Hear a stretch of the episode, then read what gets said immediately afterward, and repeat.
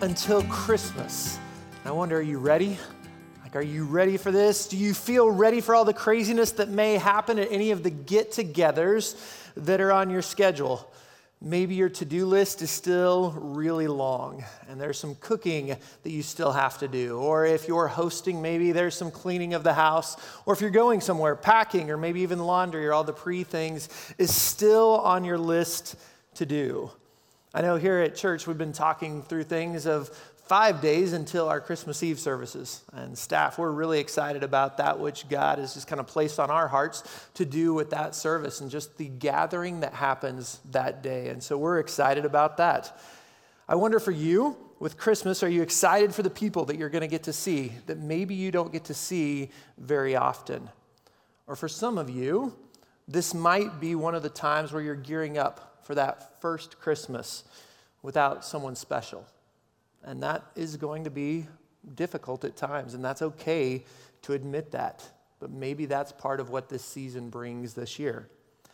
Maybe if we talk about gifts, we could look around in this audience, and some of you guys already have all of your shopping done. In fact, there would be a very small few of you that maybe have everything wrapped already. Maybe it's under the tree. There's probably a good percentage of you that are waiting for certain packages to arrive on your front porch. Maybe you're nervous, and so you check the tracking every single day, because if not, then you're going to have to go the route of here's the picture of what is coming and wrap that. Maybe you've been there before. Maybe there's some of you in this room that you have not even started, you know, shopping for Christmas. You're like, six days until Christmas? That's like three more days till I have to start, because that's the way that I shop, you know? And so there's all of us in this room. But as we're talking about gifts, like that has been the basis for this sermon series, as we've been looking at Jesus and the gifts that his family received from the visit from the Magi in Matthew chapter two. And after being directed toward Bethlehem, the text says that they find the child and his mother. And they bow down, they worship him, and they give him gifts. And those gifts were gold, frankincense, and myrrh. And whether it was on purpose or not, those gifts foreshadowed what type of child Jesus would be. Gold was that gift for a king. And Jesus' kingdom will last forever. And when this life and this earth even is done and Jesus returns, every knee will bow because Jesus is king. And then frankincense was that spice that was used by priests in the offering up of incense to God. And we looked at how priests had such an important job of connecting God to mankind. And Jesus, he became our high priest. He removed every barrier that could keep us away from the Father. He is priest. And so today we're looking at myrrh. Myrrh. There were multiple uses for myrrh, which if you don't know, that was a sap produced from a species of balsam trees that grew in southern Arabia or India. And so some of those uses would be these. Like it was an ingredient in holy anointing oil. In Exodus chapter thirty, we read about that. It says, then the Lord said to Moses, it says, take the following fine spices, five hundred shekels of liquid myrrh, half as much, that is two hundred fifty shekels, of fragrant cinnamon, two hundred fifty shekels of fragrant calamus, five hundred shekels of cassia, all according to the sanctuary shekel, and a hin of olive oil, and make these into a sacred anointing oil, a fragrant blend, the work of a perfumer, and it will be the sacred anointing oil. And so we see that myrrh was one of the spices, one of those things, ingredients used in sacrifices to God. But it was also an aromatic fragrance used for perfume. In Psalm chapter forty-five, verse eight, we read, all your robes are fragrant with myrrh and aloes and cassia, from palaces adorned with ivory, the music of the strings makes you glad. You see, if you wanted to smell good, if you had the money to buy it, the fragrance of myrrh was a way to go. Now, also along with that, myrrh could also help keep your skin fresh. It was a beauty treatment. In the book of Esther, we come across it. And so in chapter two, it says, before a young woman's turn came to go into King Xerxes, She had to complete twelve months of beauty treatments prescribed for the women, six months with oil of myrrh, and six with perfumes and cosmetics. And so if you want to look good, if you want to look good while smelling good, then you could use some myrrh. One of the other purposes is that it was a mild anesthetic. In fact, we read this in Mark chapter fifteen when Jesus is about to be put on the cross. It says, they brought Jesus to the place of Golgotha, which means the place of the skull. And then they offered him wine mixed with myrrh, but he did not take it. You see, Jesus had the chance to drink this mixture that would help him not to feel all of the physical pain of the cross. And yet he chose not to do so. He would fully endure what was coming to him. And then one other purpose was of myrrh was for the purpose of embalming. And in John chapter nineteen, we read this. Later, Joseph of Arimathea asked Pilate for the body of Jesus. Now, Joseph was a disciple of Jesus, but secretly, because he feared the Jewish leaders. So with Pilate's permission, he came and he took the body away. He was accompanied by Nicodemus, the man who earlier had visited Jesus at night. Nicodemus brought a mixture of myrrh and aloes, about seventy-five pounds. And taking Jesus' body, the two of them wrapped it with spices in strips of linen. And this was in accordance with the Jewish burial customs. And so to help the bodies not decay as rapidly and even help with the smell, myrrh was used in embalming. So as you can see, there's not just one use for myrrh. However, it being used in this burial process was one of its main uses. You know what, when I was reading about these gifts that the Magi presented Jesus and how sometimes we look at it and go, why would they offer this gift?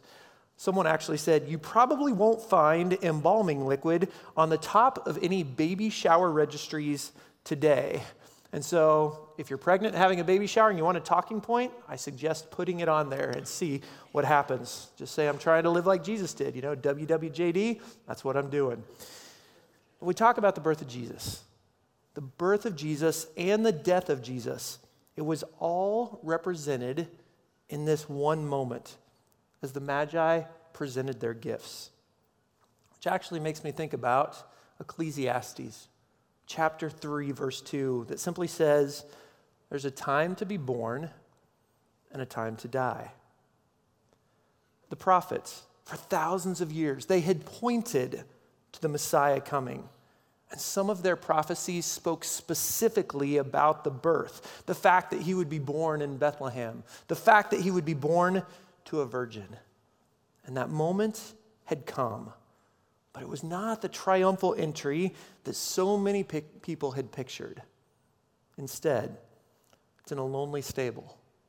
With very little fanfare, the Savior was born. Savior, the one who has come to save us.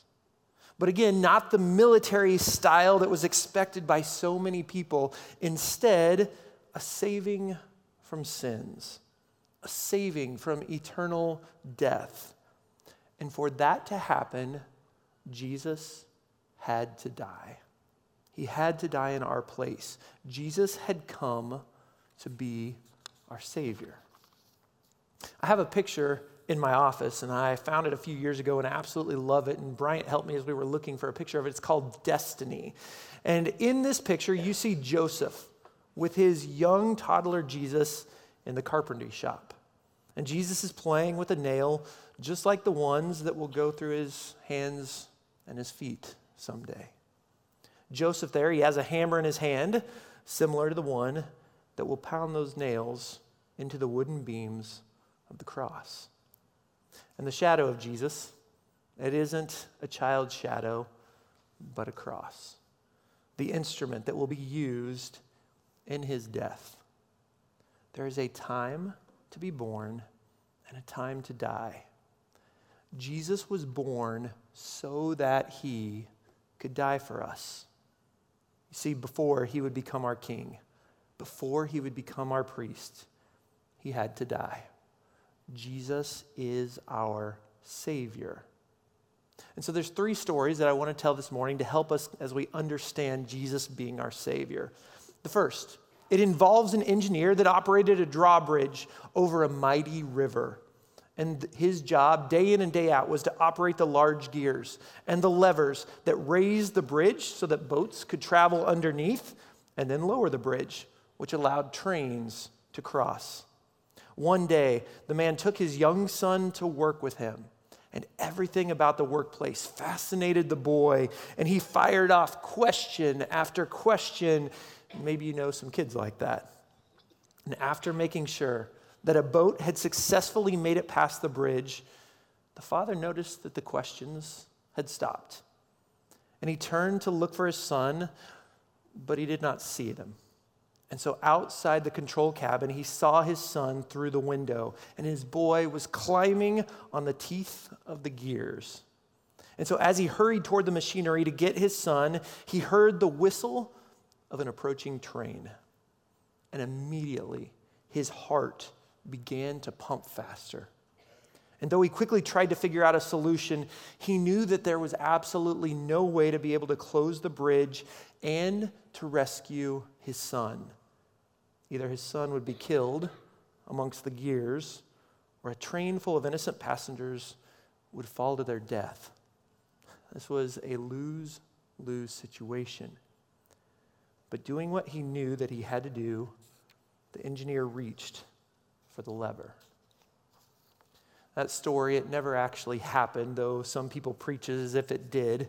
Instead, it's an allegory. It's written to help us understand God's story. In fact, in hearing it, it does help us connect with the emotions that I'm sure God may have felt. Except, the story doesn't accurately show what Jesus did. You see, in the story, the boy died because of a choice in a specific moment. And even that, it was because of something that he was doing that maybe he shouldn't have been doing. But with Jesus, his death was planned. You see, when mankind sinned, God knew what needed to happen. And so he sent his son on a mission to die, to save the world. As Max Lucado writes, he said, what does this mean? It means Jesus planned his own sacrifice. It means Jesus intentionally planted the tree from which the cross would be carved. It means he willingly placed the iron ore in the heart of the earth from which the nails would be cast. It means he voluntarily placed his Judas in the womb of a woman. It means Christ was the one who set into motion the political machinery that would send Pilate to Jerusalem. And it also means that he didn't have to do it, but he did. Jesus was born crucified. Whenever he became conscious of who he was, he also became conscious of what he had to do. And that's why the ropes used to tie his hands and the soldiers used to lead him to the cross were unnecessary. They were incidental. Had they not been there, had there been no trial, no Pilate, or no crowd, the very same crucifixion would have occurred. Had Jesus been forced to nail himself to a cross, he would have done it, for it was not the soldiers who killed him, nor the screams of the mob. It was his devotion to us. So call it what you wish, an act of grace, a plan of redemption, a martyr's sacrifice. But whatever you call it, don't call it an accident. It was anything but that. You see, Jesus, he is our Savior, and he purposely chose that responsibility. It came from his great love for each one of us. In fact, Hebrews twelve says that he endured the cross because of the joy that was set before him, the knowledge that he was bringing us back to him. Jesus is our Savior, and he chose that. That's story number one. Here's the second story. A man named D M Stearns, he was preaching in Philadelphia, and at the close of a service, a stranger came up to him and he said these words, I don't like the way that you spoke about the cross. Like, I think that instead of emphasizing the death of Christ, it would be far greater to preach Jesus, the teacher, Jesus, the example. And so Stearns replied, if I presented Christ in that way, would you be willing to follow him? And I certainly would, said the stranger without hesitation. All right then, said the preacher. Let's take the first step. Jesus did not sin. Can you claim that for yourself? And the man looked confused. He looked somewhat surprised, and he said, why, no, I acknowledge that I do sin. And so Stearns replied, then your greatest need is to have a Savior, not an example. See, sometimes we as people, we like to hear just the nice stories about Jesus, or maybe even of this idea of Christianity. Like, we don't want to hear about sin or sacrifice or maybe even servanthood. Instead, we love to hear about blessings and forgiveness and heaven. And while those things are fantastic, to understand who Jesus is and what he calls us to be, it really does include all of those aspects. Like, people are drawn to those and certain ones that maybe aren't quite as glorious. You see, as a great teacher that Jesus was, and as amazing of a miracle worker that he showed himself to be, and even watching him interact with children or the lowest class or the outcasts in a radical way, the most important aspect of Jesus in connection with us is that he is our Savior. The reason? Because that's what we need. All of us have sinned, and therefore we have separated ourselves from God. But through Jesus, we have been reconciled. There's a book called No Wonder They Call Him Savior. And in the introduction, the author speaks of an encounter with someone named Ian, who had grown up in the church and even gone off to college to be in ministry, but he was struggling. And he asked this question, what really matters? Like, in all the Bible, what counts? What is the main point? What is the sole focus? Man, there's a lot of good things that we could point to. Maybe the twenty-third Psalm about Jesus being our shepherd, or maybe the golden rule about how we should treat other people, or John three sixteen, it talks about God's love, or First Corinthians thirteen, that talks about love in general. Maybe we talk about forgiveness, or baptism, or humility. But in First Corinthians chapter fifteen, verse three, Paul says, for what I received, I pass on to you as of first importance. And he said that Jesus, that he died for our sins, that he was buried, that he raised on the third day, and that he showed himself to many of his followers. Like, that's what is most important. And it may seem simple, but what matters most is the cross. See, Jesus came to die so that he could be our Savior. Jesus' claim, they altered the world. His promise has never been equaled. So you and I, every single person who has ever lived or will ever live, first and foremost, we need a Savior. And that's who Jesus is. Jesus chose to take our punishment, and his sacrifice offers us grace and mercy and forgiveness from the past.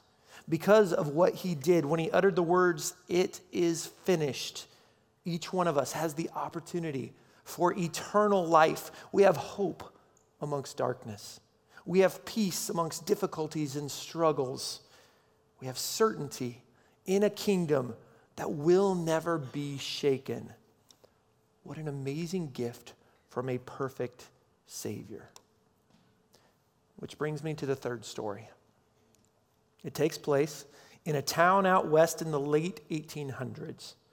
A horse was pulling a wagon and became spooked And so he then bolted, running away uncontrollably with a small boy in the bed of the wagon. And seeing the child was in grave danger, a young man quickly jumped on his own horse. He risked his life to catch up to the runaway horse and stop the wagon, thus saving the boy's life.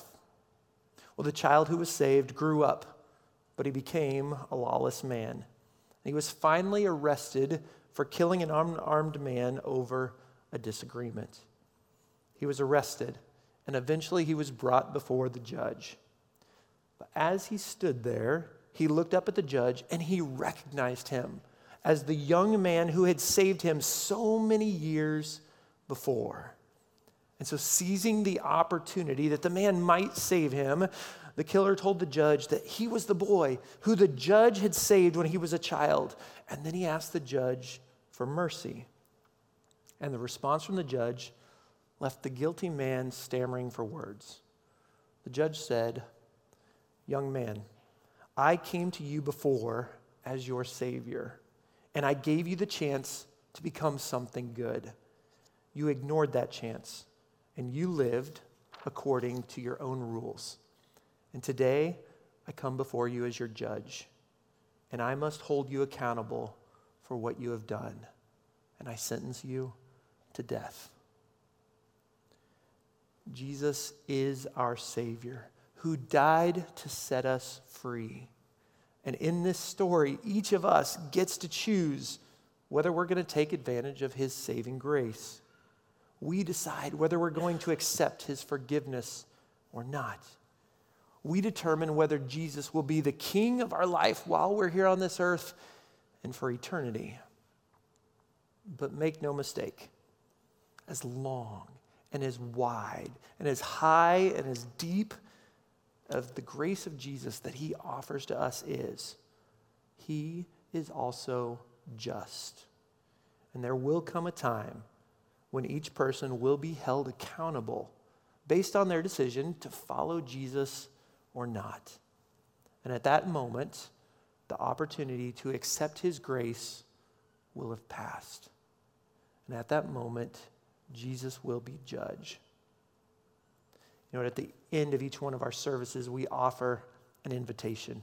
Maybe you've wondered why.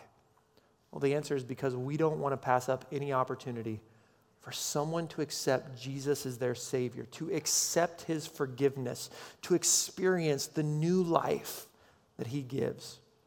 We don't want anyone to have to stand before the judge without the righteousness of Jesus, standing there guilty. Instead, we want that to be a celebration. In fact, we were singing the words, "Praise your name forever." That's what we want it to be. And so we offer this opportunity. And if you've never chosen him, I'd love for you to take it seriously, to think about that idea of following after him. And if you want to make that your choice, I want him to be the Savior of my life, then I encourage you during this song to head to one of these decision points or even chat with Sam online. Maybe you're even in a spot, though, that you're not one hundred percent sure of what all this means, but you want to have a conversation. Man, these people would love to be able to help you just with the next steps of your walk. And if you need prayer from a fellow brother or sister in Christ, like we invite you to go there as well. But as we've been looking, what child is this? He's king. He's priest. And he's our Savior. He's the one to ca- that came to save every single one of us. And so let us celebrate him at his birth here at Christmas, but let us live for him each day of our lives because he deserves every moment of it. If you have a decision to make or you want prayer, I encourage you to make your way to the, to the decision point. For the rest of us, let's stand and sing to our Savior.